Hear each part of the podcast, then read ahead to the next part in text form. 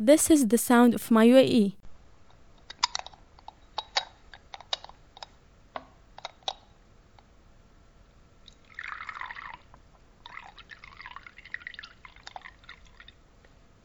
The sound of finial and the flowing Arabic coffee reminds me of my childhood in our old house where all the extended family used to gather every Friday after prayer.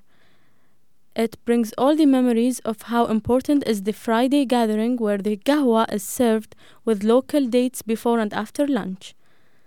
This sound gives me the feeling of belonging and originality as my aunt always says, all Emirati must know how to prepare and serve qahwa.